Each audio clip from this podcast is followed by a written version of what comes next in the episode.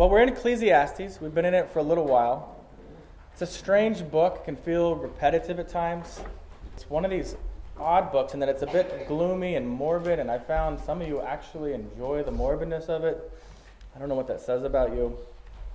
For the rest of you, though, I want to remind you of this that uh, even as we go through this book that's very drastically different than Philippians, uh, with some of these darker ideas and, and and thinking and the just strangeness of it. I want to remind you that this is part of what 2 Timothy 3 16 and 17 is talking about when it says, All scripture is breathed out by God and profitable for teaching, for proof, for correction, and for training in righteousness, that the man of God may be complete, equipped for every good work.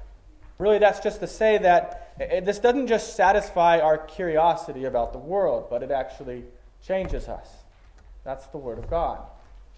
Our passage today is going to touch on these four areas of wickedness in the world. Uh, really does a major theme, and, and we'll get into the details of what those are as we move through here. But uh, like I said, we're in Ecclesiastes chapter 3, and we're going to do like we've been doing recently. We're going to read a portion to start with, and then we'll read the rest of it as we get further along uh, in the sermon. So, Ecclesiastes chapter 3, verse 16. Moreover, I saw under the sun that in the place of justice, even there, there was wickedness. And in the place of righteousness, even there was wickedness. I said in my heart, God will judge the righteous and the wicked, for there is a time for every matter and every work. I said in my heart with regard to the children of man that God is testing them, that they may see that they themselves are but beasts. For what happens to the children of man and what happens to the beast is the same. As one dies, so dies the other. They all have the same breath, and Man has no advantage over the beast, for all is vanity. All go to one place. All are from the dust, and to the dust all return. Who knows whether the spirit of man goes upward and the spirit of a beast goes down to the earth? So I saw that there is nothing better than that a man should rejoice in his work, for that is his lot. Who can bring him to see what will be after him? The grass withers and the flower fades Let's pray. Lord, as we approach this text in Ecclesiastes today, we ask for you to give us understanding, that we might not read it in a vacuum, but in the context of all that you have revealed to your people through your Son, Jesus Christ. Father, as we see the wickedness that is in the world and in our own hearts, may we rejoice that you have not left us to carry the weight of that on our shoulders. That you have sent a Savior who has carried it all the way to the cross, and that you will redeem the world and all who call in the name of Jesus Christ. And Father, I ask that you would give me wisdom to preach your word today, faithfully. In the name of Christ, we pray. Amen. So there's one question that's come up constantly. Really, just about every conversation I've ever had with someone who doubts that God exists. The question is how can you believe in a loving God who allows for and at that point, some major injustice, some major evil, some tragedy is, is stated. And that becomes the question how can I believe in a God who creates a, a tsunami, who destroys so many people? How can I believe in a God who allows 9 11 to happen? Or allowed what happened with Hitler to happen? Or who, how can I believe in a God who allows for my, my friend's daughter to get cancer? And if we're honest, many Christians struggle with these making sense out of the world that we live in as well. We find ourselves wanting to defend the reputation of God. We, we want to take over his PR department for him because it seems to not be working at times. And we find ourselves frustrating asking the same question that Solomon's asking here in verse 16, which is essentially why is there so much suffering and death and wickedness in the world? Why? I think it's helpful to understand that when we read Solomon here, that he doesn't view the world through rose colored lenses. He sees it as it really is. And here in verse 16, he focuses on wickedness in the form of injustice. When he says the, the place of justice, he's speaking of an official capacity. That is, the court of justice. Even then, they had that. And we can understand that because in our culture, we value justice. At least we value this concept of justice very highly.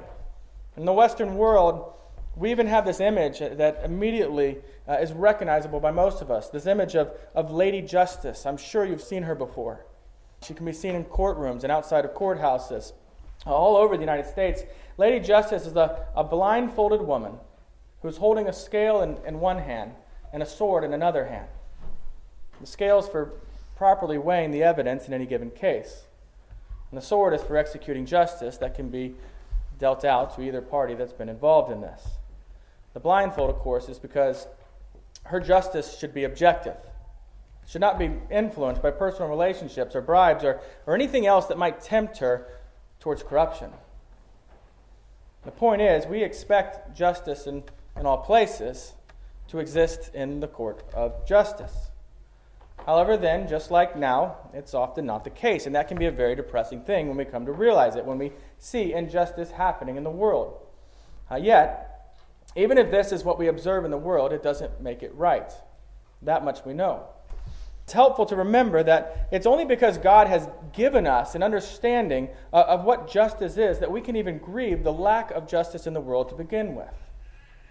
See, Solomon's not looking to convince you in this that there is perfect justice in the world. In fact, really what he's trying to show you is, is for you to feel the weight uh, of what it means to live in a sinful world, a sinful world after the fall, one where injustice is common. And his response then is, is confidence that God will, in his own good timing, judge the righteous and the wicked. We don't know when that judgment is. We don't. However, we can and we should respond by trusting God who says that he will render judgment in its proper time. We also know that as the children of God, we are called to do justice. We even see that in Micah 6 8, this famous verse that says, He has told you, O man, what is good and what does the Lord require of you but to do justice and to love kindness and to walk humbly with your God. The rest of of chapter th- 3 here, then, consists of pointing out that we as humans are, are similar to the animals which God has also created. That, like animals, we live and we die, and our bodies become dust.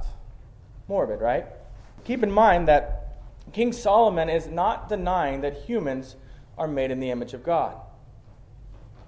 He's not denying that we're above the animals, uh, that we are the high point of God's creation. He's also not suggesting in verse 21 here that at death we are annihilated, that we are reduced to simply not existing anymore. And we know this because in chapter 12, Solomon himself is going to speak of God bringing our life into judgment. The end. This assumes that there is existence after death. We also know because we see it all over in, in Scripture. The question for us here then is, is why speak this way? Why sound like that? And he does it because he's looking at, at life under the sun. He's, he's speaking of what we can observe here. Really, from a view of, of faithless empirical evidence. See, his point is this we, we don't see what happens to the soul of man or animal at the point of death. At the funeral, we can't sit there and with our eyes see that, that the soul goes one way or the soul goes another way. With our eyes, we can't even see that there's a soul to begin with.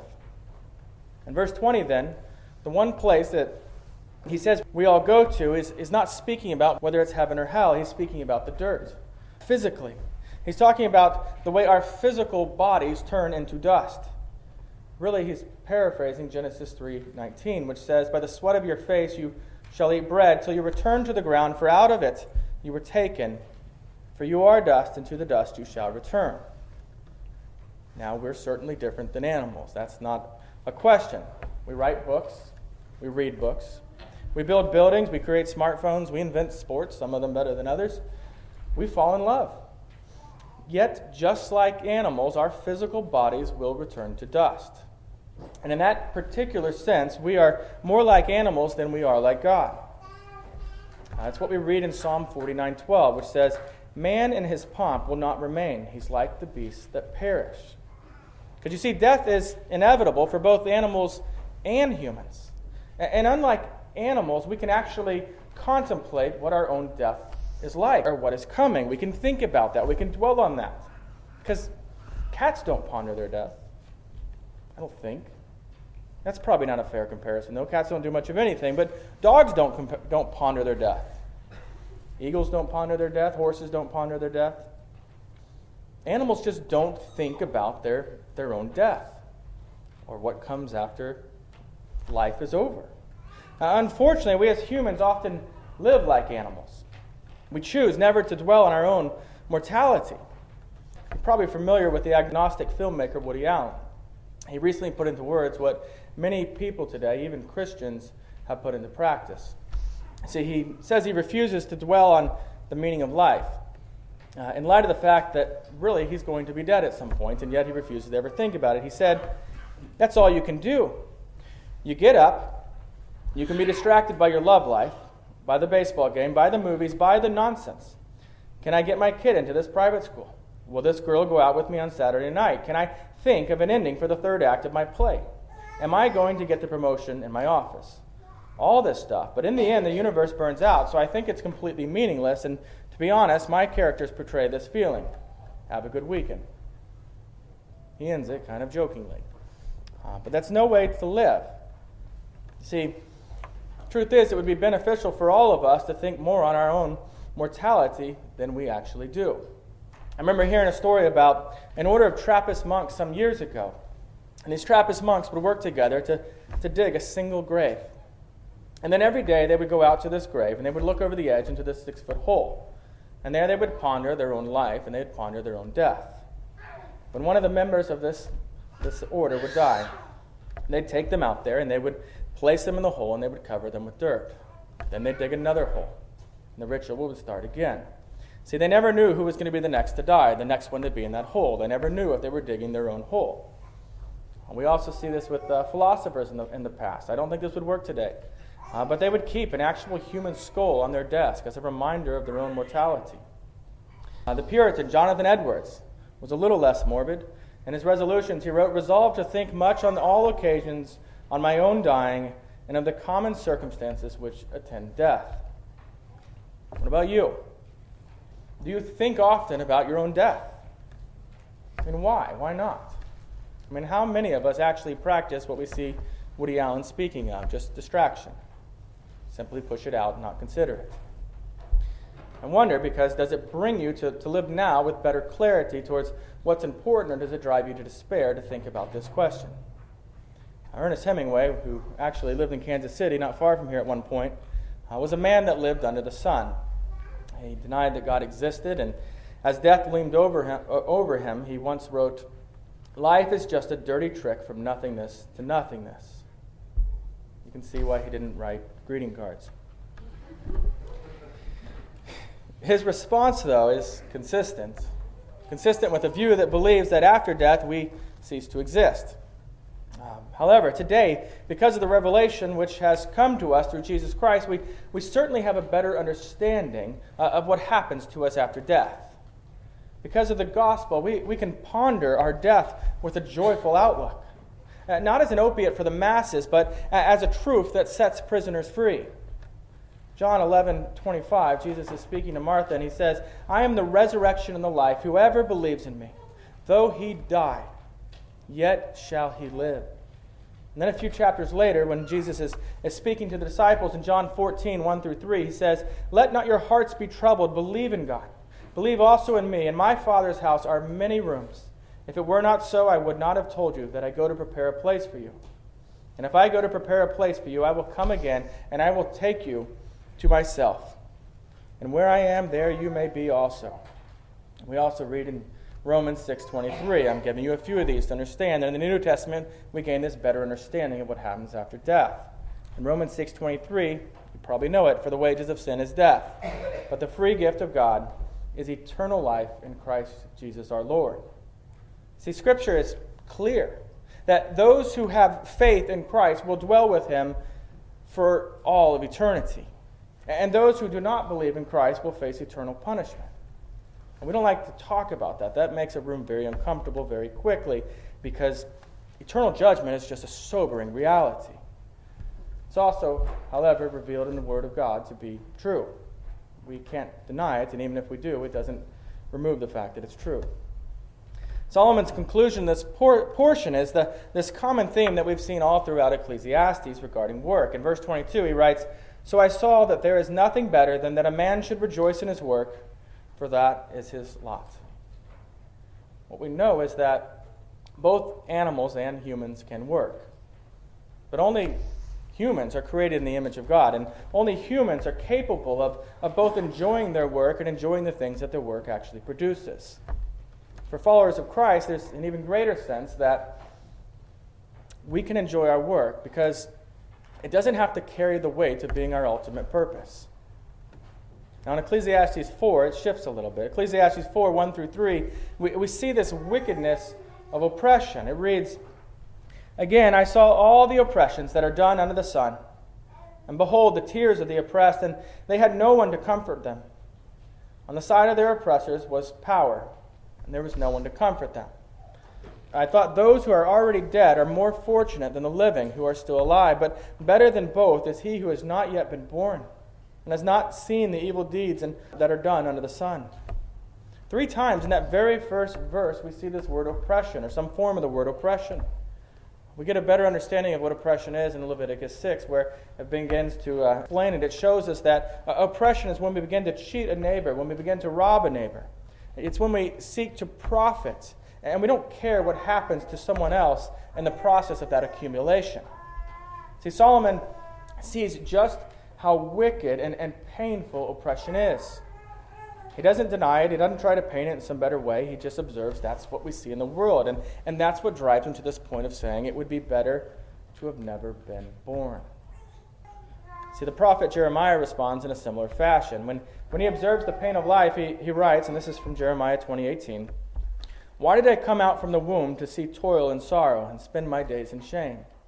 It's that same statement. I wish I'd never been born. See, Scripture speaks often of, of how God desires his people to fight oppression. Yet that's not what the point of this, this passage is here, and I want to be careful that we don't chase down a rabbit trail. Simply put, though, what we see here is that oppression is wicked and that it exists in the world that we live in under the sun. However, don't neglect the opportunities that you have to be doers of the word, to, to be those who will seek to help those who are truly oppressed in this culture or any culture. I also want to add these words of Sean O'Donnell, who says The church needs more William Wilberforces, but it also needs quiet, good Samaritans who are busy mending one wounded traveler, visiting one shut in, adopting one orphan, funding one refugee. Now, this last section today deals with motives motives regarding our, our work or our lack of work. And, and even as I thought about this, uh, how our sinful nature is, is applied to work, it, it, gave me this, this reminder of something I had read long ago, and so I looked it up for you. It's the 10 property laws of toddlers. It's really just a humorous list that gives these 10 ways that toddlers determine what belongs to them. Number one, if I like it, it's mine. Two, if it's in my hand, it's mine. If I can take it from you, it's mine. If I had it a little while ago, it's mine. If it's mine, it must never appear to be yours in any way. If I'm doing or building something, all the pieces are mine. If it looks just like mine, it's mine. If I saw it first, it's mine. If you're playing with something and you put it down, it automatically becomes mine. If it's broken, it's yours. Unfortunately, not a lot changes from toddler to adult. I want you to follow along as we read this portion, Ecclesiastes 4 4 through 6. Then I saw that all toil and all skill and work come from a man's envy of his neighbor. This also is vanity and a striving after wind. The, the fool folds his hands and eats his own flesh. Better is a handful of quietness than two handfuls of toil and striving after the wind. So, why do we work? Why do we do it? And the answer that Solomon gives here is, is that too often our motivation for work is, is envy of some sort. This flies right in the face, however, of, of a right view of vocation, a view that work is a calling and not just a means to some selfish end. And yet, ever since the beginning of time, people have climbed over each other to get to the top. That's something we've come to just basically accept companies competing against each other. Employees are, are out to destroy each other so that they can go rise higher within the company. We even have this phrase in our culture you've got to look out for number one. And that's considered a fine thing to say to someone. It's also quite different than the phrase that Jesus Christ gave us You shall love your neighbor as yourself. See, our culture has this messed up view of vocation, of work. We tend to think of it as this necessary evil, a, a means to an end, a, a, hurdle in the way of our leisure. And yet, if you, if you see this, you remember that in the Garden of Eden, they didn't just live in leisure. This was an actual paradise that God had made, this Garden of Eden. And, and yet, the idea wasn't that they just lounged around drinking pina coladas on the beach. That's almost what you expect it to be. No, in fact, they work. They cared for the garden because work is part of our design even before the fall. Genesis 2:15 says, "The Lord God took the man and put him in the garden of Eden to work and to keep it." It's no wonder then that modern research and just about everyone's personal experience can, has shown that, that people who are not working often become depressed.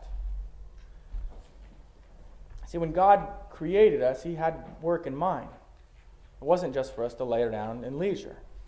Uh, make sure you understand what work is, though. It's, it's not just what you get paid for. That's not the only way we're to view work. It's, it's doing, it's producing, it's creating, it's teaching, it's, it's serving.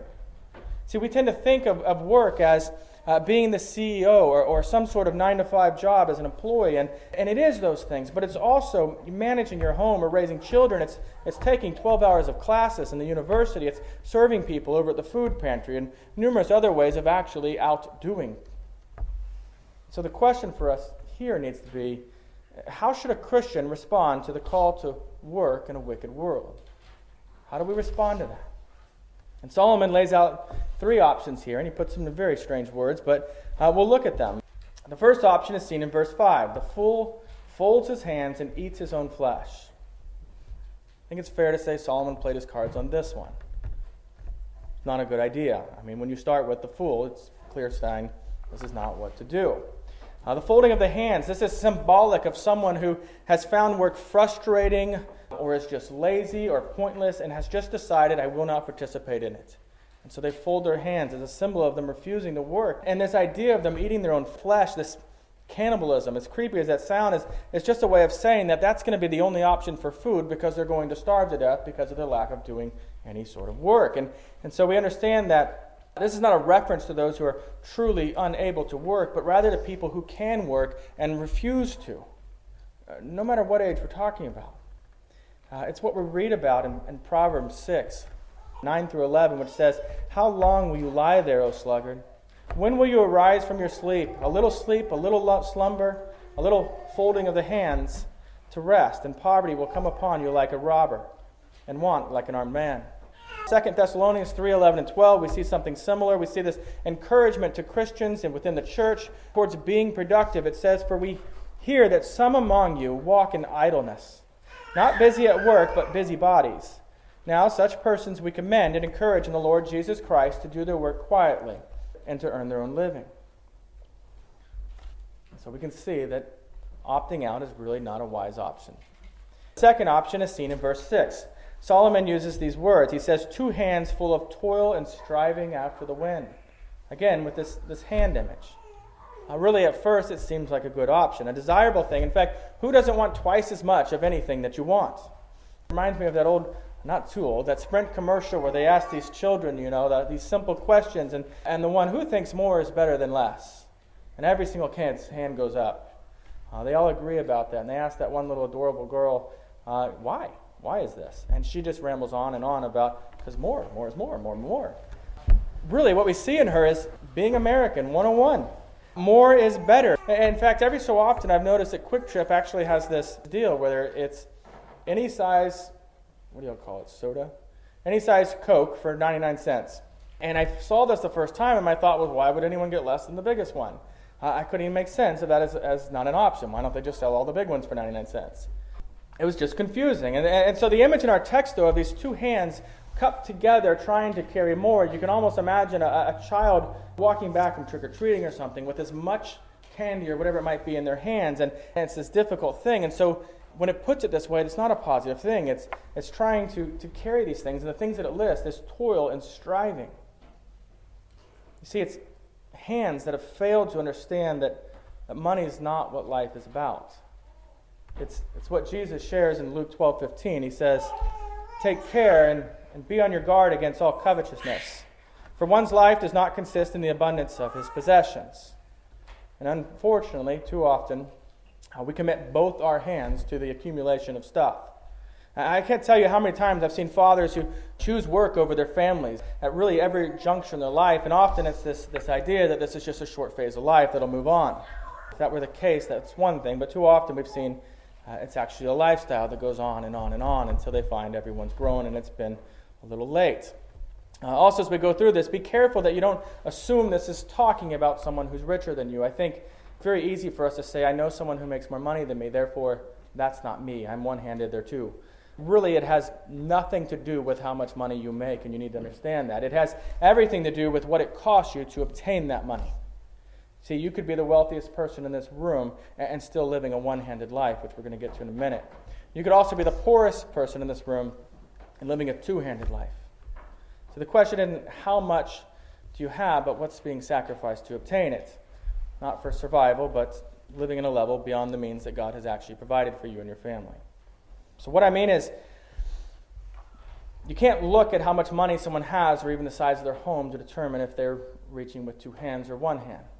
Um, more importantly, you shouldn't be trying to determine anyone else's situation. Uh, you should be trying to figure out your own life. Are both your hands busy accumulating stuff? Stuff that won't matter once your body has rotted and returned to the dust. College students, right now in your life, you are setting this pattern. You might be thinking someday, when I'm not responsible for college, then, then things will change. But if all you have time to do is school or school and some work, you are setting a pattern that's going to look like that most likely in your life. Uh, so the question is are you making time so that you can be involved in the, in the mission of your campus ministry or in the life of your local church?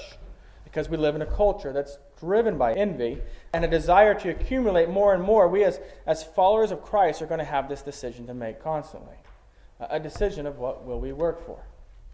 Texts like 1 Timothy 6, 6 through 8, I think are helpful for setting these priorities. It says, But godliness with contentment is great gain. For we brought nothing into the world, and we cannot take anything out of the world. But if we have food and clothing, with these we shall be content. Also in Hebrews 13:5 it reminds us that God will provide for us what we actually need. It reads, "Keep your life free from the love of money and be content with what, we, what you have, for he has said, I will never leave you nor forsake you. I mean, really, though, consider these choices. What's driving them? What drives your pursuit of work, of toiling? Uh, and let me remind you again money is not evil. Even the verse we just read, money is not evil.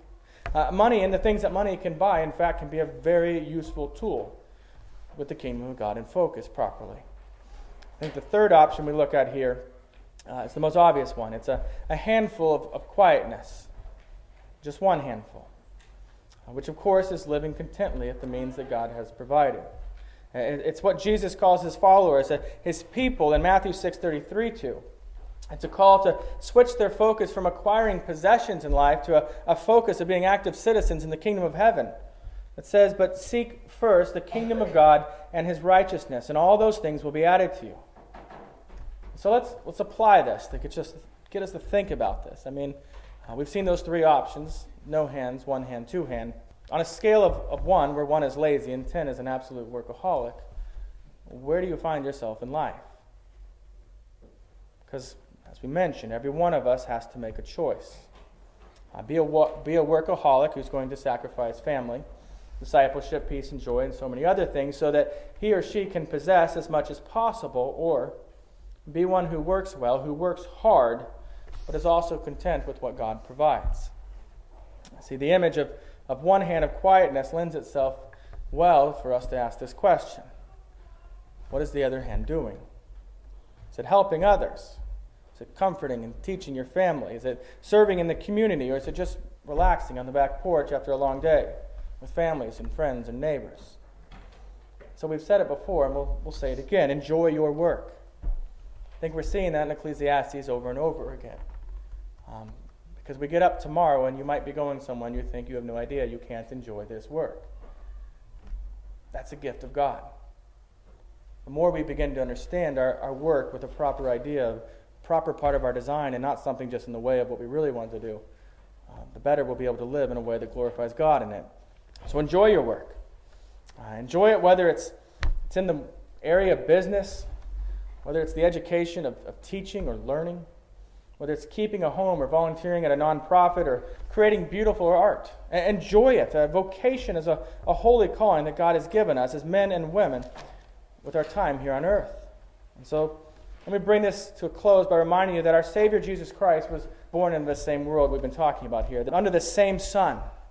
And he experienced all the wickedness that we're talking about in this passage. He experienced the injustice of being an innocent, sinless man who was sentenced to death while a clearly guilty man, Barabbas, was set free. He was born at a time into a people who were oppressed by the Romans and who oppressed their own people with extra biblical requirements. He faced but resisted the temptation to envy others who had easier lives, and Jesus also experienced what it is to die. He pondered his own coming death. He even asked the Heavenly Father that if there were another way, that this cup might pass from him. Another way to accomplish forgiveness. And when there wasn't another way, he experienced what it is to be human and, and to die. See, we have a Savior who knows what it's like to live life under the sun, and, and he defeated all of that wickedness. And so we live with this expectant hope that one day God will make all things new. And with the encouragement that we are indwelled with his Holy Spirit to live in this fallen world in a way that reflects the gospel that we have believed. Let's pray. God, may we not fold our hands, nor two fisted walk through this world with more than we can even enjoy. Give us contentment with one hand full of your blessings and one hand to serve in your name. Give us ambition to find solutions for the sake of successful work and not for the pursuit of selfish wealth. Change our hearts as only you can do. In Jesus' name we pray. Amen.